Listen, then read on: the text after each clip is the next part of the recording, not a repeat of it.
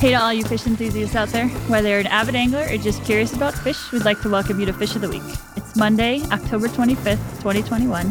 We're excited to talk about all the fish. I'm Katrina Liebich with the U.S. Fish and Wildlife Service in Alaska. And I'm Guy Eroh. Guy looks in and winks at camera. And this special Halloween episode is all about zombie salmon and the underappreciated end of life and afterlife phase of the salmon life cycle.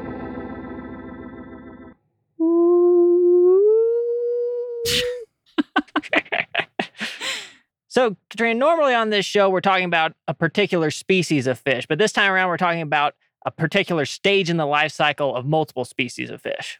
And we're talking about, yeah, specifically Pacific salmon. And they're kind of, it's kind of sad, but amazing. But, you know, every Pacific salmon, when they return to spawn, they're all going to die. And they're all going to go through this phase where they're kind of like living dead.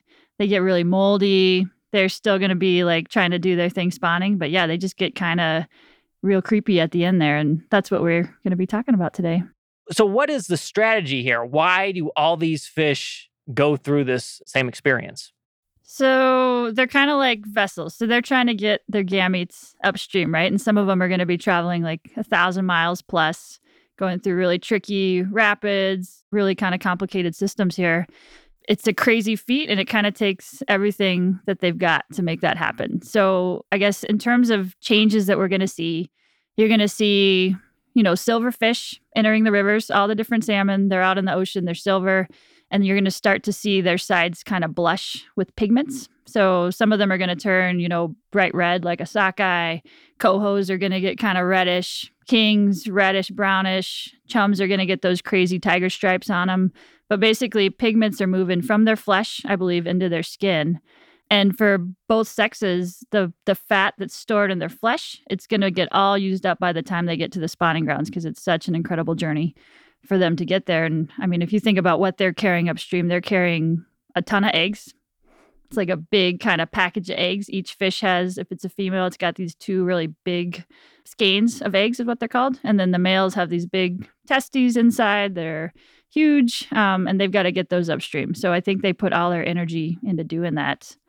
Some of the other changes that happen males are going to get that really gnarly looking kype. So it looks like a big hook nose. So if you look at a salmon on a male, it's always going to be on the top jaw versus a char, they're going to have a big kype on the bottom jaw. Gums are going to pull back, exposing their teeth. Their skin's going to thicken. Those scales that were once pretty silvery, they're going to get absorbed into the body. And this is progressive. So eventually they're going to have just widespread deterioration of their cardiovascular system. Their stomach's going to contract. You know, their intestines are going to atrophy. Basically, they're going into starvation mode. They're not eating at this time. And they've just got these crazy changes that happen. But they're they're tough fish. You know, even with all this happening, you're going to see them like fighting each other on the spawning grounds. They're going to be raking their teeth against each other's sides. They're going to be grinding their tails into the gravel, trying to, you know, make a spot where the A's can get deep enough under the gravel where they're going to survive that ice scouring and those spring floods. And where where that's happening, you'll see scrapes on them, and those are going to get kind of filled in with fungus and start to get all fuzzy and nasty looking as the run kind of goes on. Super super cool looking. Have you ever handled one of these decaying carcasses? I have. So it sounds like okay, you're losing all of this sort of peripheral, anything that's not related to getting to the spawning grounds or producing the gametes, it's kind of going out the window. And one of those things that we think about that protects fish is their slime layer on the outside. And I would imagine if they're getting all these fungal infections, that's probably related to them losing that slime layer. So I was wondering, is there a physical difference when you feel one of these dying fish versus a fish out of the ocean? Do these dying fish not feel as slippery?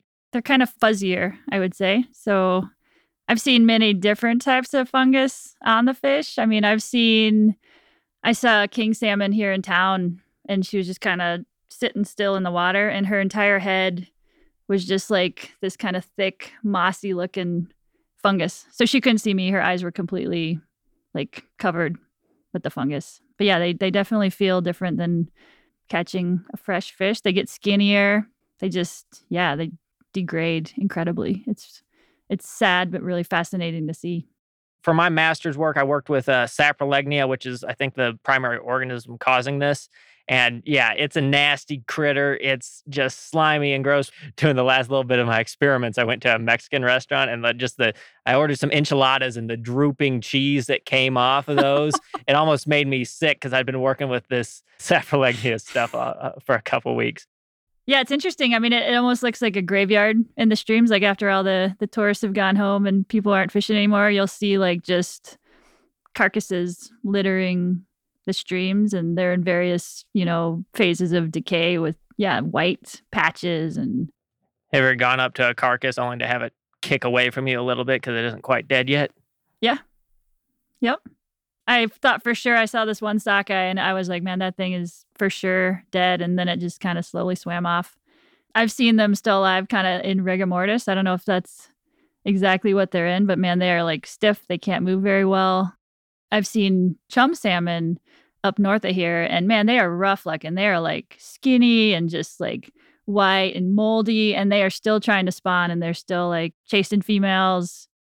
Do you think the males are more in this? Because it seems like the females they, they have a set number of eggs that they can spawn with and once those are gone there's no real reason for them to hang on anymore. But the males they can kind of keep maybe producing milt and then spawn as much so do you see the males get to a, a further state of decay trying to hold on for that last little bit than the females or is, does it seem equal yeah maybe i can re- recall the male chums they seem like the ones that are pretty active still trying to do their thing up until the very end when they're pretty much dead. How long does the streams look like this? Because I gotta imagine that there's a lot of nutrients that other things can come in and scavenge upon, and that it probably won't last throughout the winter. Come springtime, these these bodies are probably gone. So I mean, you start to see the bodies. I would say. I mean, I start noticing them September. You'll see them October, November but yeah, through time, the the flow and the ice are gonna kind of move things around, and then you know before that happens, you're gonna have bears getting these fish, bringing them up on shore. You're gonna have eagles. You're gonna have a lot of different animals that are kind of partaking in this buffet of salmon as they come back in various stages of their decay. Yeah, and they're gonna bring them on shore. They're gonna carry nutrients up onto the banks those nutrients are going to go into the trees eventually. The nutrients are going to be in the stream feeding the bugs that are going to feed the juvenile salmon in the coming years. I mean, it's a really neat process whereby these fish are out in the ocean. They go to the ocean to get big, right? They gather all the nutrients from the marine environment, those marine derived nutrients, and then they bring them back into fresh water. And it's like a huge input of nutrients to these freshwater systems that wouldn't normally be here if there weren't salmon here. Could you talk to us a little bit about how folks might measure that impact, that positive impact? I mean, we can see it with their eyes, but how do people actually measure that? So I've never actually done these tests myself, but I believe what they're looking at is, is doing a sort of a stable isotope analysis, looking at stable as opposed to, you know, radioactive decaying isotopes. In particular, they're looking at, I believe, nitrogen 15, which is an isotope of nitrogen that's really common out in the ocean, but not very common in terrestrial systems. So you can measure the relative concentrations of nitrogen 14 and nitrogen 15 and determine how much of that nitrogen came up from the ocean.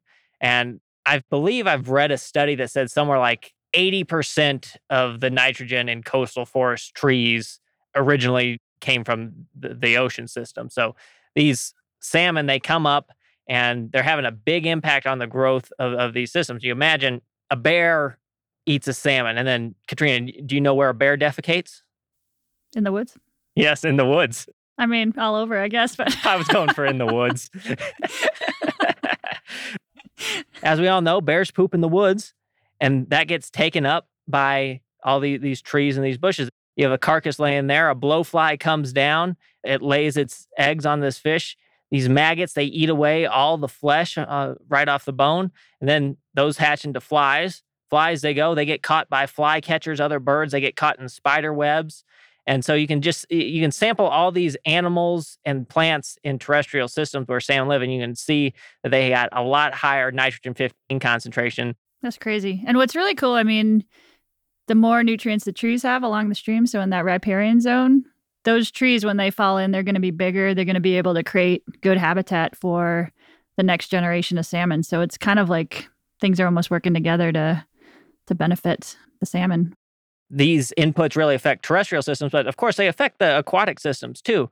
These these salmon, as they're getting broken down by those saprolegnia, uh, those fungi, growing on the fish as th- those will eat down into the carcasses and those release nutrients into the water which are typically uptaken by algae and those algae are eaten by little insects and their larval and their nymph stages on the bottoms of rocks they'll eat those and then those will be prey for lots of other fish in the system for uh, the juvenile salmon. Once they start to hatch they need something to eat. And so these bodies once even though the salmon are rotting away they're really actually even providing for the next generation a lot of nutrients that will allow them to grow big and then Yeah. uh, eventually go back out to sea and repeat the cycle So theoretically, if you're a baby salmon, you could be eating the bug that ate your mom and dad. well probably eating the either eating the bug that ate your mom and dad or eating the bug that ate the algae that ate the nutrients that was put into the system by the fungi that ate your mom and dad There you go. That's better. something like that food webs aren't they crazy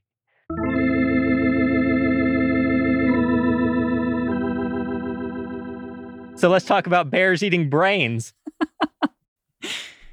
brains are brains are nutritious. So you're going to go after the most nutritious thing you can. So when there's a ton of salmon in the system, you can actually walk along creeks and you can see where bears have just taken the top of the head of the salmon that are up on the banks and man, they're I mean, a salmon brain is very small. I'd say it's probably maybe the length of less than a dime. So if you think about, I mean, this is a tiny little morsel for a bear, but brains are very rich in nutrients. So when bears are trying to get the most that they can before they go into hibernation, they're going to go after those brains. Well, what are these bears trying to do? They're trying to put on fat for the winter. And now Yep. we also talked about how these salmon are losing a lot of fat. They're trying to distribute their gametes. Yep. Get them upstream. So, so now the gametes themselves, those are going to be full of fat and oils.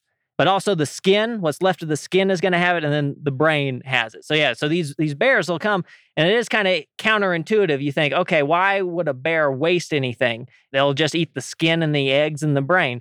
But really, it makes a lot of sense because there's so many of these salmon out there that it really isn't worth their time to eat the rest, eat all those bones and eat the muscle that's pretty lean. It's a lot easier for them to just eat the good parts of the salmon, leave it for the maggots, go and get another piece, leave it for the crows, go and get another salmon and do the same thing over and over. Yep. The percent of a food source that an animal is going to eat is going to be related to the amount of time spent looking for that food source. So whenever food is easy to come by, you're only going to eat the best parts. You're not going to eat everything. But when it's really hard to find food, you're going to make the most of that. And it's pretty ghoulish. I mean, you'll see these like carcasses along a stream bank and just the top of the head will be gone. It's just like, ooh, it's awesome.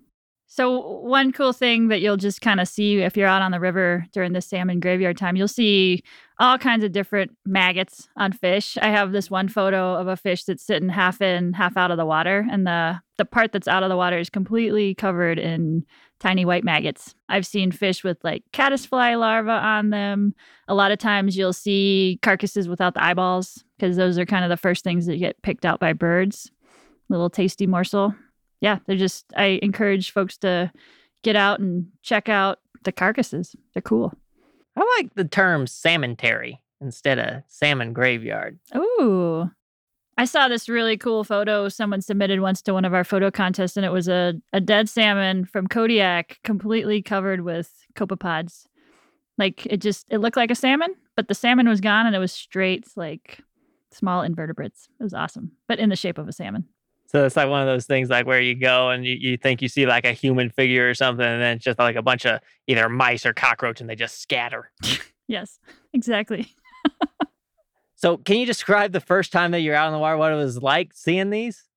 The first time for work that I encountered these fish, I actually floated down the Kenai with some of the folks from our Kenai office, and we were collecting otoliths from these carcasses. And some of the fish, I thought they were carcasses, but they were actually alive. And I was like, oh, that suck. I like definitely, we're to get that one. And then it like swam off. It had like rigor mortis. It was crazy.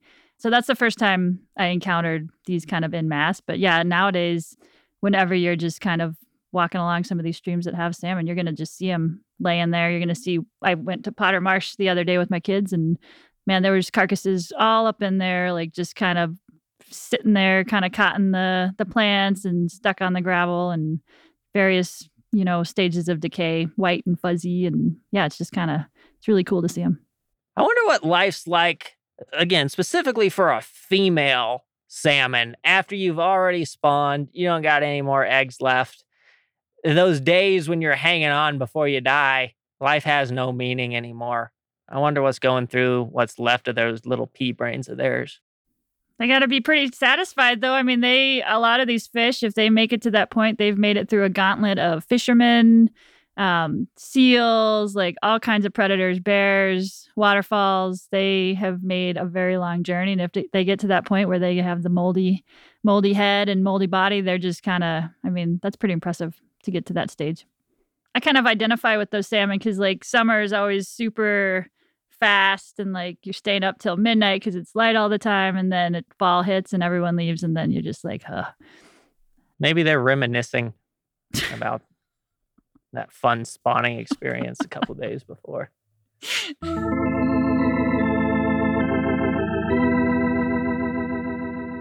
We talked about another zombie-ish fish earlier this year with dr uh, von hippel.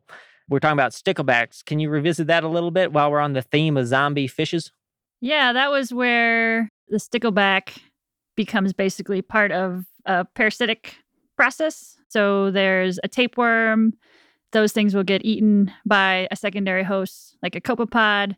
Stickleback will eat that. And then the parasite has somehow evolved this process where it makes the stickleback kind of turn whitish, if I'm recalling correctly, go to the surface where it gets eaten by a bird. And then the life cycle of that parasite continues. But this is a different process that we're talking about here. These are fish that have just kind of put everything into moving their gametes upstream. And through that process, they just start to decay while they're still alive. So, no parasite involved, but still pretty gruesome.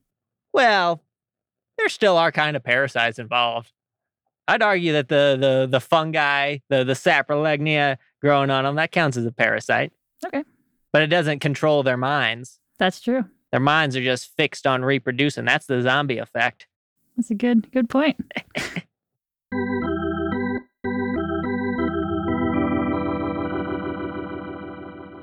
well, we hope everyone enjoyed this episode and go check out those salmon graveyards. They're actually pretty spooky but pretty cool and enjoy all the zombie fish.